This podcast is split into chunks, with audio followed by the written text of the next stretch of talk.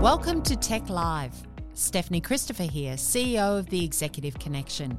We connect leaders with a trusted network of people who help them succeed. If I'm great talent, Stephanie, are you going to hire me right this second? Do you know, Leah, I've always thought you're great talent. Thank you. Sure. Like Oprah offered that woman in the audience a job once. And so, sure, we'll Okay, talk. fantastic. We'll talk. Thank you. However, today I'm talking to serious talent in Dave Munro, who is the CEO of Executive Performance Partners. So, Dave is passionate about lifelong learning, business, and the science of people performance at work. Dave has over 20 years of executive and business psychology supporting leaders to go from good to great. Dave Munro, welcome to TEC Live. Thank you so much for having me, Stephanie. It's great to have you here. I love that bit about the science. Tell me about the science of people performing their best at work. Yeah, it's a great question.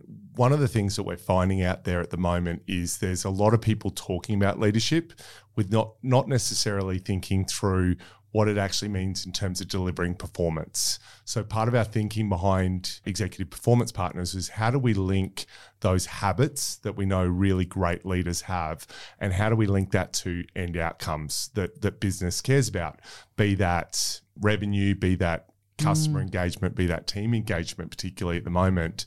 A- And what we're finding is by linking that through clear science and actually being able to show measurable outcomes, we're starting to see clients really starting to invest in that sort of thinking. I really like that. I can't remember who it was I heard the other day.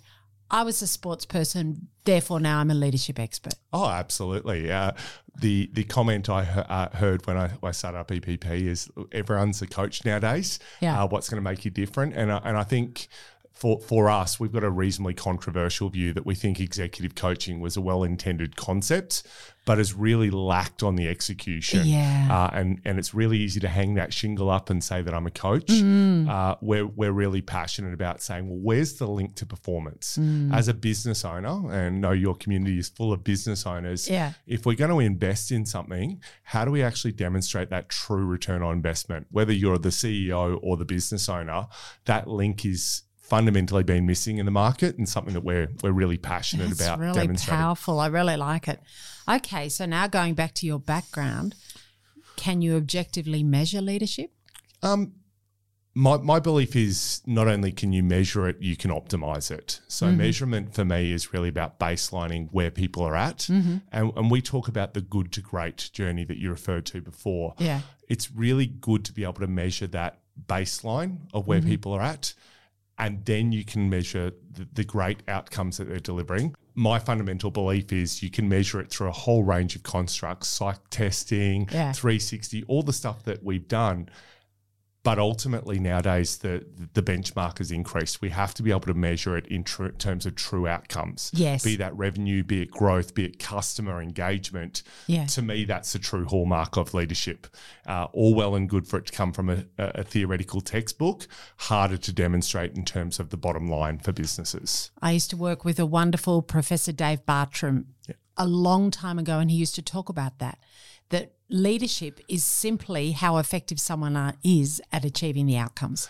Absolutely. So there's plenty of uh, leadership theorists that we all know Yeah. uh, who post regularly on LinkedIn on what everyone as a leader should be doing. Yeah. To, to me, they lack a little bit of credibility until you can actually demonstrate that in the real world. Uh, so while uh, you know I'm a psychologist and I've spent 20 years uh, in the, in the field of psychology, I think that psychology in terms of that science can really demonstrate it in, in a measure or a metric Yes. that business really cares about. It's, it's got to deliver on that bottom line for businesses. And sure, it has to deliver all those lovely soft intangibles in terms of engagement and customer um, connection. But if it's not creating a more sustainably profitable business, ultimately it's just going to be a short term fix. Really good. Very interesting.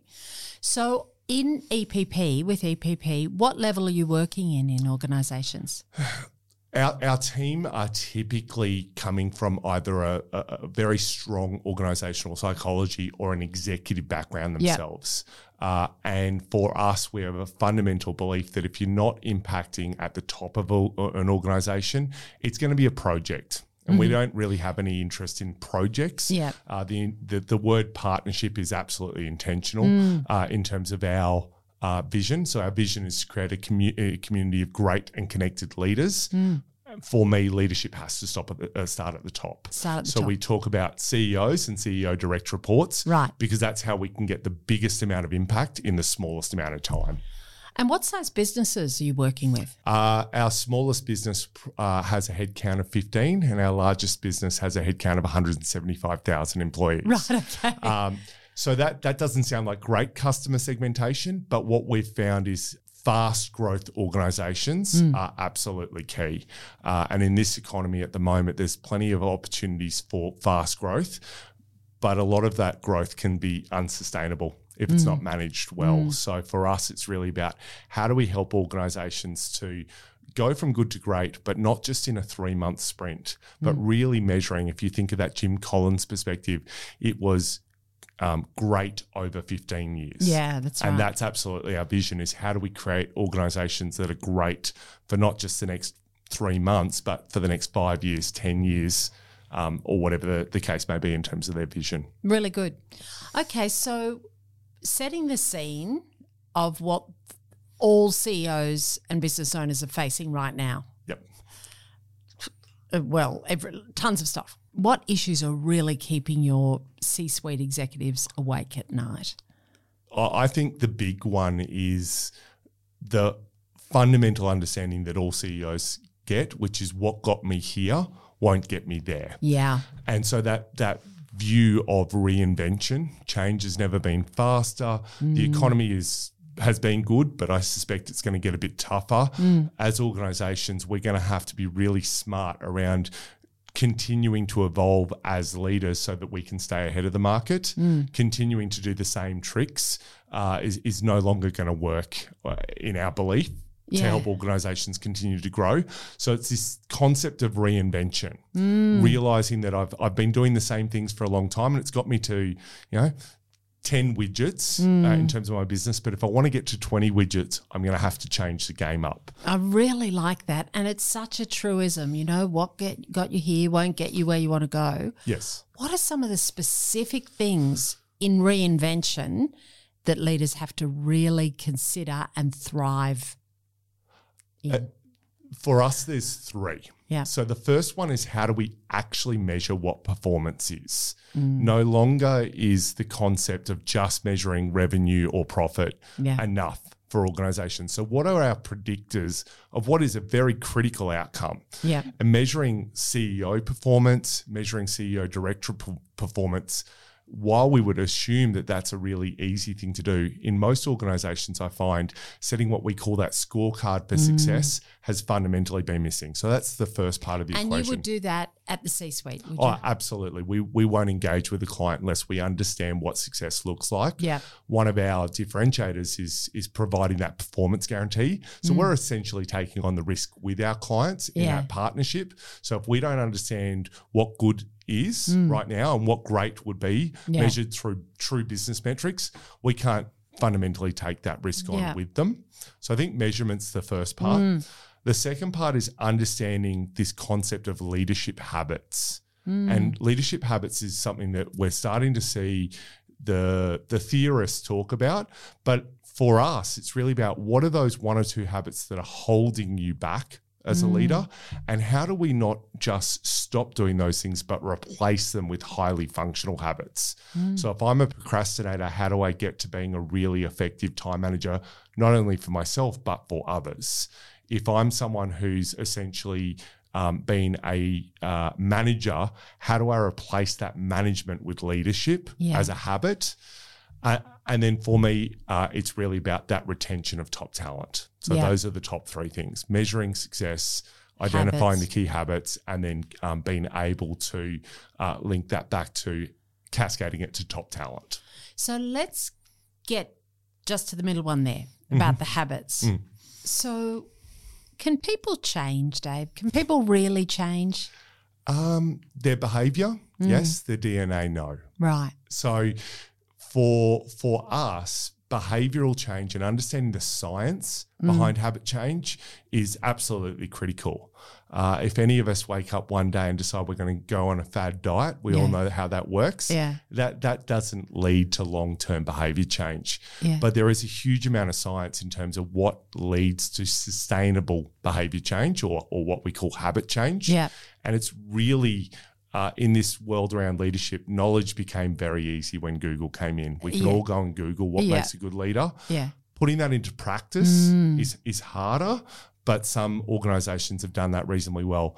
But embedding it to the point where it becomes an unconscious habit, Mm. that's truly what unleashes sustainable performance in our experience. So where does that start? It must start with some insight from the leader then about here's my preference. This is where I'm always going to go to, especially if I'm under pressure. So where do I really want to be and, and what work will I have to do? So I guess that insight comes from you were saying 360s or even assessment or what have you. Yeah, look, that that concept of self awareness has been Mm. something that we've known for a long time. A- and going back to my earlier comments, I think it's been largely a theoretical construct. Yeah. Mm. I think back to earlier in my career and thinking that I was measuring leadership just purely by measuring things like psychometrics and 360s. Mm. While they're useful inputs, in my experience, they don't tell the true story. So Mm. we spend a lot of time talking to the people around the leaders that we're working with of what's their intention versus what's their impact. Yeah. And fundamentally, we see a big gap there of Yeah. leaders, in my experience, rarely go into interactions wanting to have a bad impact. Oh, totally. I want I want to turn off and demotivate my whole team. But we see them doing it all the time. Yeah. And so that gap between what they're meaning to happen and what's actually happening in the business, Mm. if we could close one thing for leaders across Australia right now, it would be closing what we call the intention impact loop. I really like that and I like what you're saying. So let's do a little sidebar here Mm. on assessments. Yes. So there's a world of assessments come out now that say you are you are this. hmm You are this and you are that. And maybe you are this and that, but you don't like this. Yes. And I always kind of bristle at it because I say, well, you're telling someone that they're a type Yes. rather than this intention impact is really interesting. What's your view of this kind of stuff? I'm also a big believer that the the typology reports have some use if managed well, Yeah. but all too often I hear people say I'm a D or I'm an eagle Or or a pink. a, or a Or- pink or whatever the case may be, and and I'm not anti any framework out there, but when it starts to become an excuse for one's behaviour. Yeah. As opposed to a starting point of a preference, Mm. that's when I see leaders starting to derail. Of I'm naturally introverted, so people have to come and talk to me. Mm. Well, no, as a leader, that's your preference to be introverted, but your behavior becomes a choice. I'm a Mm. big fan of uh, Viktor Frankl's Man's Search for Meaning, Yeah. and ultimately knowing as a leader that you have the choice, no matter how tough the circumstances around you, is is a fundamental mindset piece that I think mm. for as leaders we need to embrace. The world's going to continue to change faster and faster. Mm. If we stay still, we're, we're, we're going to become relatively redundant by what is a bright, smart next generation coming through. Yeah. We talk about all of their downsides. They're an incredibly smart bunch. They're naturally what I would call change natives. Yeah. They're used to a world that changes Yeah. for those of us who are you know 40 plus and looking at the world we're going to have to learn to evolve faster and that's ultimately coming down to self-awareness and then a focus on what's working versus what's not I really like it. And I think you just touched on something that I'm seeing it's speed. Mm. And it's people actually have a greater capacity for moving at pace than I think traditionally organizations give them credit for. Absolutely. Early on in my career, when we were doing things like executive coaching, mm. you might talk to your coach once a month and Yeah. ask how the, the kids' soccer game went Yeah. and check in. And, and, it, and it became what one of my clients beautifully phrased corporate sponsored counseling. Yes. What we're seeing now is that the leaders that we work with, we're not just talking to them monthly, we're not even talking fortnightly. There's a minimum once a week touch point, and mm. actually, our clients are engaging in a conversation around their development. They're checking in. We're we're big um, believers in the Marshall Goldsmith leadership as a contact sport, which tells us five hours of development essentially has the same amount of impact on our development as a leader as five minutes. It's the frequency of the touch points that matter Yeah. more than the duration. And Mm. so we're talking about just in time, short, sharp conversations of the board has dropped this on my table and I have no idea what to do, or I have this challenge with a direct report, or I have this challenge with a client. You can't wait a month for that conversation No. to happen. No. So it's ultimately having someone in your back corner who you can um, get seek advice from and act in the moment, Mm. as opposed to storing up some sort of library of development conversations for three weeks from now. Yeah, interesting. So let's talk about retention of team right now. Yes. And you know, uh, the great resignation, which we've spoken about on TEC Live, that landscape shifting as well. Because some of the big tech giants have freezers on right now. 100%. And so, even thinking about for my team, that idea of well, I could always go there and, and get the big bucks and have the big career. That's that's not an option right now. Absolutely, and we're, we're seeing the economy changing. You know, we uh, around now we're talking about rate rises, we're talking about inflation. Certainly, business is going to get harder. And I have a fundamental belief that the Great Resignation is an opportunity for the right brands. Yeah. Uh, talent has never been more fluid. It's never been more attracted to great employers. And so I'm definitely seeing some organizations struggle during this great resignation. And I'm seeing emerging brands picking up talent that otherwise they couldn't compete with because of that sense of connection with the individual. Uh, it is getting increasingly tough for big brands to pick up that top talent because of that sense of connection that uh, what we would call emerging fast growth businesses really have an opportunity to do. However, there's a science behind it, and it's not just go out and talk about um, what you can offer them as an employer. It's genuinely connecting with that individual's career and how you as a leader can help them accelerate their ambitions within the context of your you know, growing organization. I like that. Um, we had someone, Didier Danzinger, years ago, who used to say on an employee's first day, he would sit them down and say, How can I get you to your next career move? Absolutely, absolutely. And one of the best pieces of research I'm seeing around this will, will actually show that it that turnover is relatively predictable. Uh, as to your to your listenership, Steph, I, I would ask them to think: When was the last time I had a truly great career conversation, not job, not performance, career conversation with my direct reports?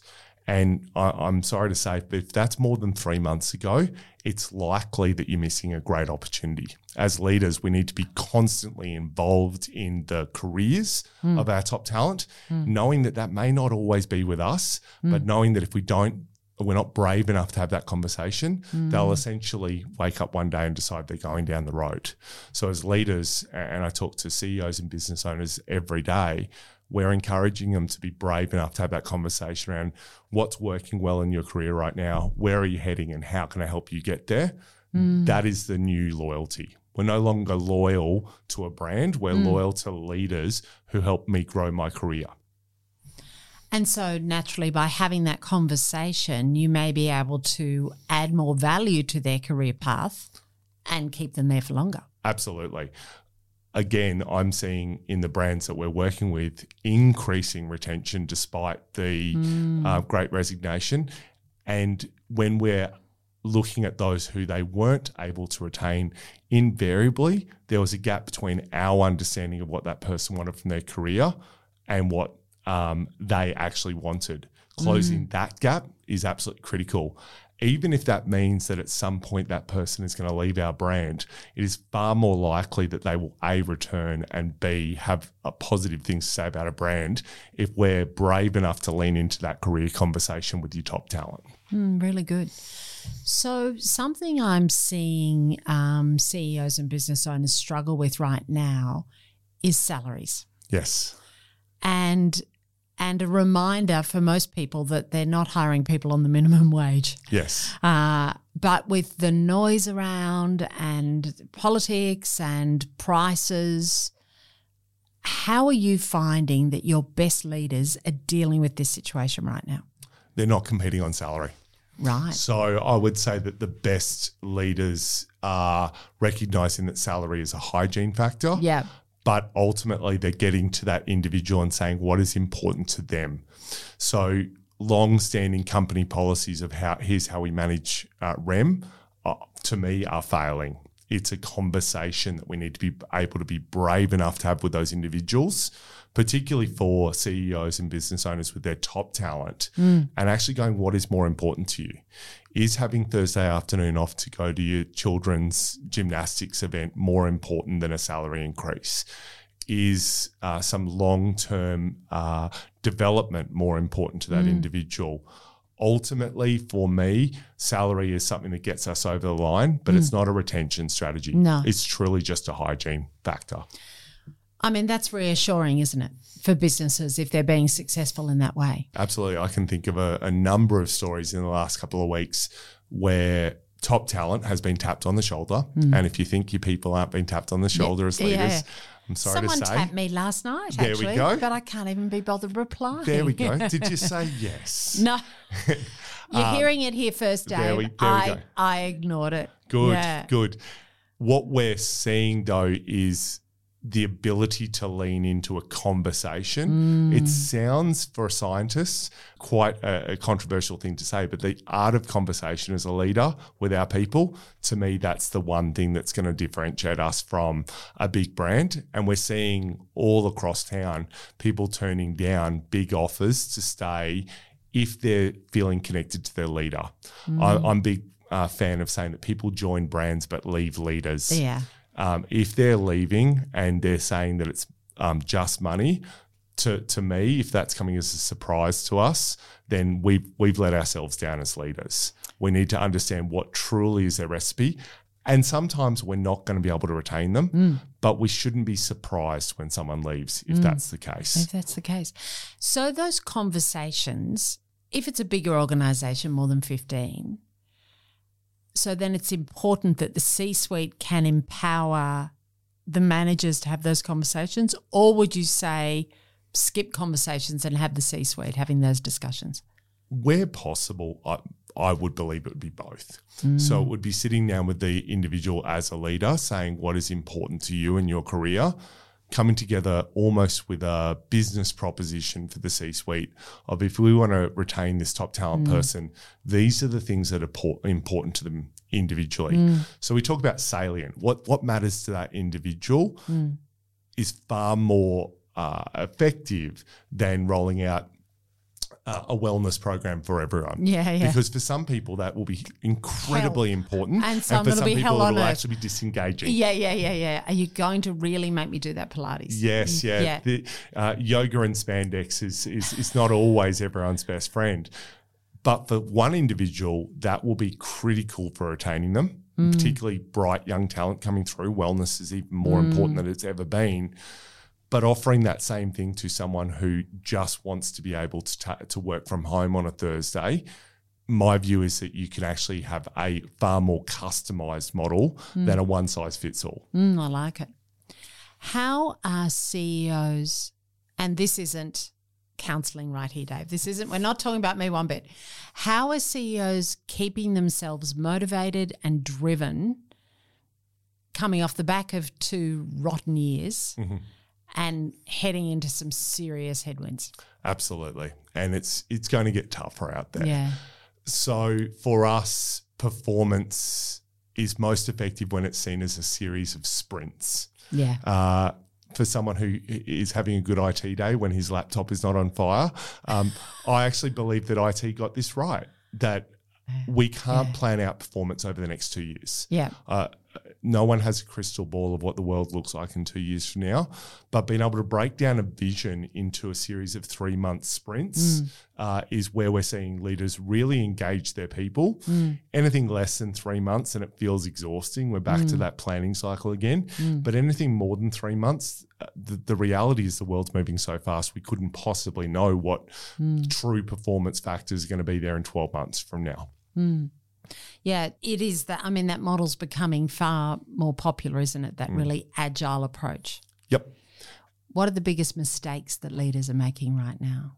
uh, more is not more. So Oh. when it comes to performance, it's been brave enough to boil it down to what are the top three focus areas for that individual. We know um, as humans, and, and, and again, with that psychology background, there becomes a diminishing rate of return. Hmm. I'll walk into large organizations and ask them what their strategic priorities are. Uh, and without naming them, one organization a couple of months ago told me they had 127 strategic priorities. and when I asked how many of them had been completed eh. in the last six months, the eh. answer was shockingly low Yeah. being able to break that down to what are the top three right here, mm. right now for each mm. individual to execute, mm. The, the stats are pretty clear. If we can keep it to three or lower compared to more, there's about an 84% chance that we'll improve um, completion of those strategic projects.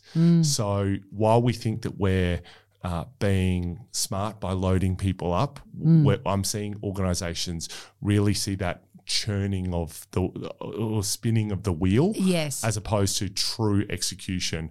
And and for me, it's really about helping organizations to execute and then reprioritize, execute and reprioritize. it's nice. And as a leader, we have to be brave to go, yes, that strategic impo- uh, priority is important, but it's not possible right now. Let's review in three months if it comes into our top three. Yeah, I think that's good. Can you give me an example of a leader who's gone from intention to outcome really effectively? Yeah, absolutely. So I can think of a, a CEO of a large uh, childcare organisation that we work with, uh, who prior to working with us had been working with an executive coach, uh, one I respect immensely, uh, for nine years. And what we found uh, walking in there was uh, his intent versus impact could not have been more different. Uh, he thought he was bringing the team together. What we found was that we were actually seeing that team fracture uh, in terms of some internal dynamics. Within three months, that leader has turned that team completely around to be what I think is one of the highest performing executive teams potentially that I've I've worked with. And it all came down to him recognizing that uh, his people were not the, the immediate answer. He needed to demonstrate a change in his own behavior Right. to allow the team to actually go, it's okay to accept that what we're doing right now is not working. And we've seen a, a huge amount of behavioral shift individually and collectively by recognizing what got us to this point was no longer working for us Yeah. and that we needed to take on a whole new uh, array of behaviors Mm. And then measure what was working versus what wasn't working from a behavioral perspective. Mm, really interesting. Great conversation. So I've heard intent to impact, Absolutely. habits, Yes. and retention of your people. And that's about the conversations that you're having, the career conversations that senior people are having with individuals. And that's can really shift the dial. Absolutely. And, and I think going back to that point, it, it's very much about measuring outcomes. Yeah. So as an uh, as organizations, we became obsessed with measuring inputs. Yeah. And I think particularly in this hybrid world of work where we, we can't peer over someone's shoulder and see what they're doing, Yeah. the, the truly great leaders that we're seeing out there are, are shifting to a world of work where, like leaders, the outcome is important. Yeah. The input becomes less of a, of a factor. But that takes some bravery. It, as a leader, it takes that ability to say, you know what, I, I trust you to deliver on these outcomes. Uh, as opposed to micromanaging all of those lead indicators. Boy, that's a big call. That's a bit contentious because there's a lot of thought leaders out right now saying it's all about the lead indicator. Oh, absolutely. And I, I would agree with that. But those lead indicators are outcomes to Ah, the ultimate lead out right, indicator, okay. which might be profitability. Right. So if we go from a sales environment, Yeah. uh, you know, the, the old measure of you need to make 27 phone calls per hour to be an effective salesperson Yes. ultimately drives the wrong behaviors. We're seeing organizations with their sales forces working from home who are seeing activity that they've never seen before elevated, but Yeah. it not translating through to outcomes. Yes. And in a world where we can't listen in on that mm. person's phone call, where we can't check that that mm. customer interaction is ideal, we're, we're sacrificing quality for quantity. But what we, we're seeing is the best organizations are going at measuring the, the link between those inputs, mm. activity, and the outcomes. And where that link is not working, they're diving in by exception to understand how do we lift quality in those environments. There's some real gold here. There's some really interesting things. And I think the biggest takeaway is it's about outcomes. And brave and successful leaders are really focusing on the outcome and working back from there with their team in an agile, fast paced, contemporary way. Absolutely. That was great. Absolutely. Dave Munro, thanks for joining us. Thanks so much for having us. Cheers, Steph. Discover more about TEC at tec.com.au.